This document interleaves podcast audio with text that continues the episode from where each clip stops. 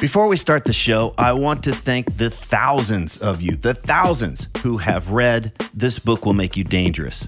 Many of you have told me that the book's unique way of exploring fear, confidence, and purpose has had a lasting impact, that it's much easier for you to get clarity and direction about what really matters and what you want to do in this lifetime. It's also amazing to hear that quite a few of you have read it multiple times and even bought copies for friends. So thank you again. Just in case you weren't aware, I created a free companion video course for the book. And in these videos, I walk you through the big takeaways and practices from each chapter. And I even cover some extra stuff that's not included in the book. Information on how to access the course is in newer versions of the book. And if you own an older version of the book and you don't know how to access the course, just hit me up via the contact form at tripplanier.com and we'll get you all set up. And one last thing if you're one of the thousands who have already read the book, please consider leaving an honest review on Amazon so that others can decide if it's right for them. Again, thank you so much for reading This Book Will Make You Dangerous. And now, let's start the show.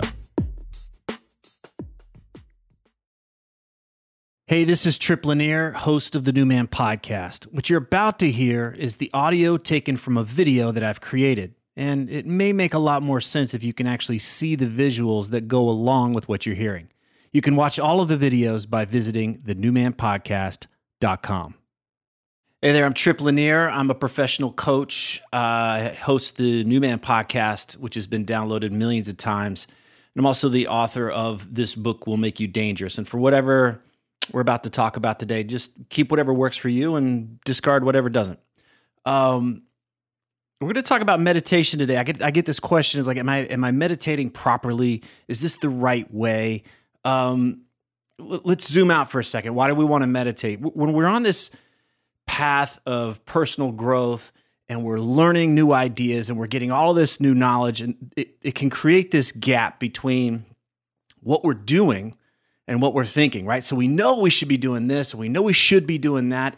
But on the other side, it's like we're still in this reactive place. We're making dumb choices. Um, it's like we're being chained to an idiot. That, that's what it can feel like for me. And so if, if we want to be able to step out of this place of creating our lives from this reactive, uh, emotional, highly emotional place, we wanted to develop a sense of self leadership. So when somebody hires me, when a client hires me, they're, making big changes in their life. They're they're changing the trajectory that they're on. Maybe maybe they're doing pretty well for themselves.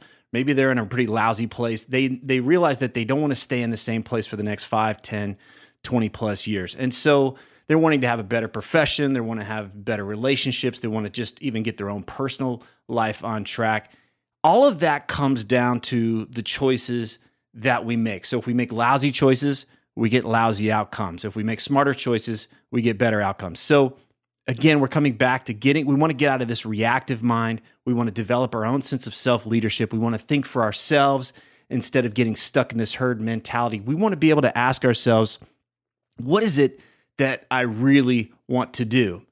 And this is why I encourage all of my clients to start a meditation practice. The, there are tons of benefits. Of course, there's stuff out there about feeling more centered, more relaxed, calming down the nervous system. All of that's fantastic. But when it comes to shifting the trajectory of our lives, our businesses, or our relationships, developing this self awareness is essential to the work that we're doing. We want to be able to recognize the patterns that are getting in the way. We want to recognize those patterns so we can disrupt them, so we can make better choices, and so we can have the ability to slow down in the moment instead of getting hijacked by whatever fear or doubt or scarcity may be showing up. So I've been meditating since the late 90s.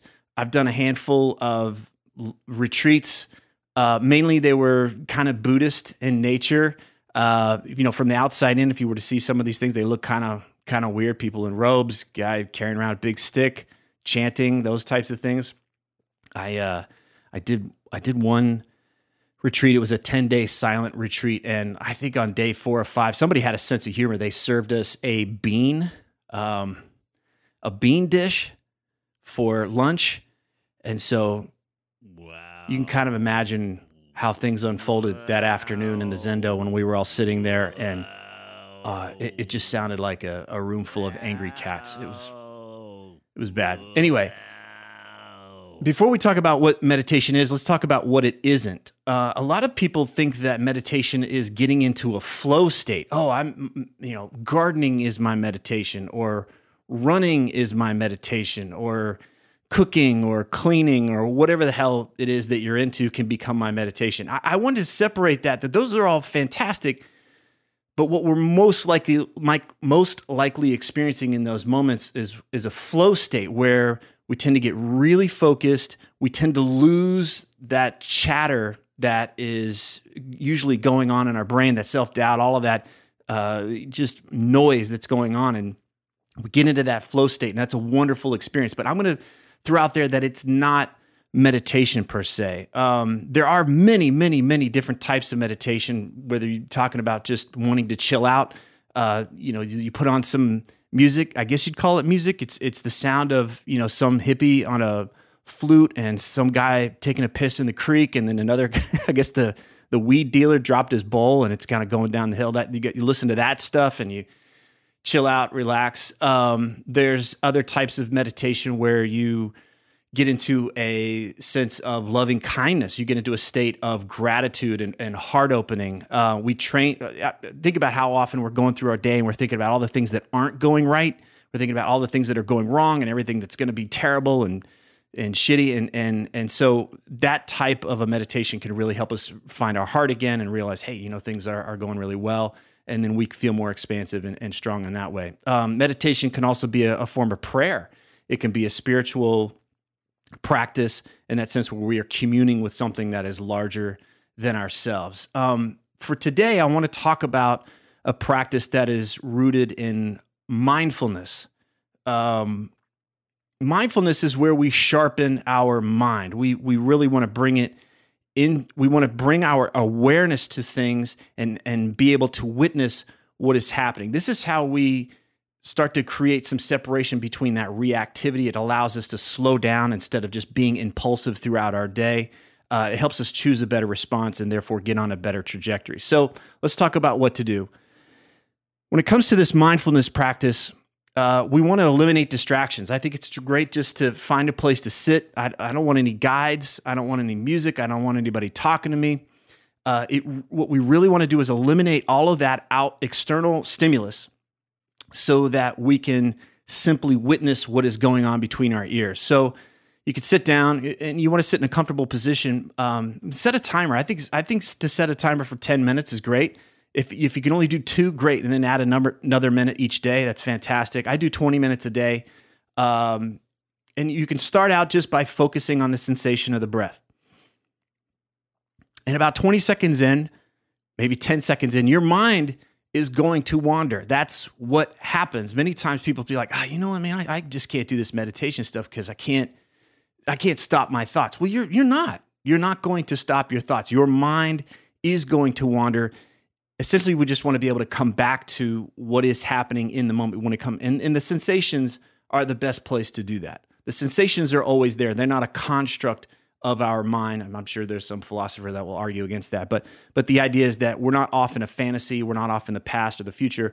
We can simply come back to the sensations. And so from that place, we want to develop this idea of the witness.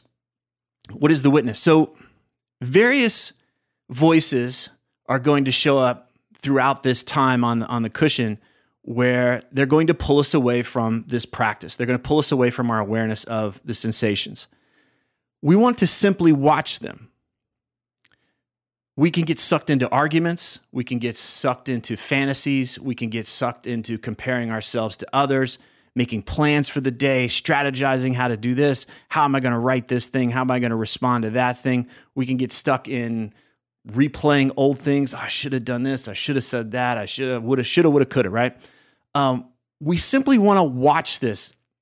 It's going to be normal for us to be like, damn it, I'm do I'm not paying attention. And here comes the critic. We want to watch the critic. We want to watch the critic come in and chastise us and judge us and analyze things. Why am I always doing this? What's wrong with me? You want to watch that voice. In other words, you're going to start to realize that there is a TV show happening in your mind all the time that there are these characters. There's the one character that does this thing. There's another character that comes in and judges. There's another character that comes in there and says, "Hey, we need to analyze this and understand." It's kind of like watching the comments section on social media all just play out within your own brain.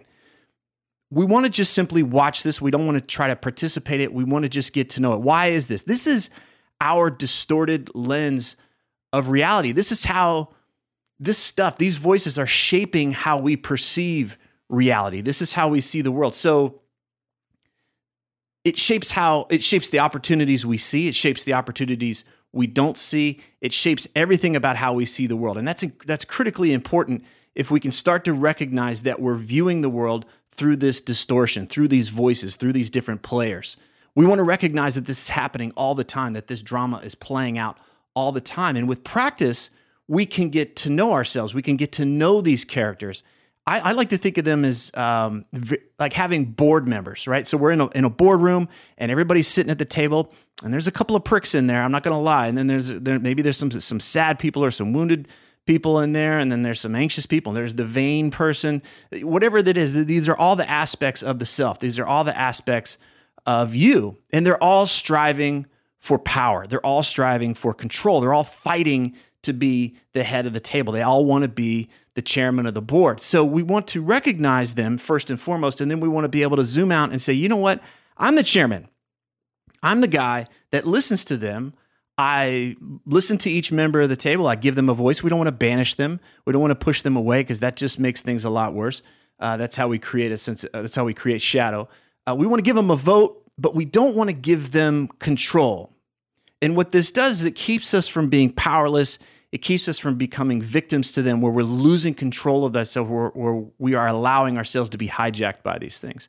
So get to know them. We want to put them in the foreground instead of having them in the background, lurking in the shadows. We want to see them and we want to expect them to come up. So when we go into different situations, we go like, I'm, I can expect this part of me to show up. I can expect this vain part of me to show up, or I can expect this controlling part of me to show up whatever the, the, the, guy that needs to be right all the time. I, oh, okay, I know that guy's probably going to show up. So I want to keep an eye out for him. And I want to make sure that he's not the one that hijacks this situation and, and takes it down the wrong road. So, what's possible if we do this? This is how, at least for me, I, I feel more spacious in my days. If, if I've missed a few days of that, of, of practicing meditation, I can begin and be like, wow, I'm just in a, in a shitty mood. I, I noticed that when I am practicing, there are days where it's like, this thing showed up, this thing kind of should have pissed me off more than it did. I don't feel as agitated as I should be from this.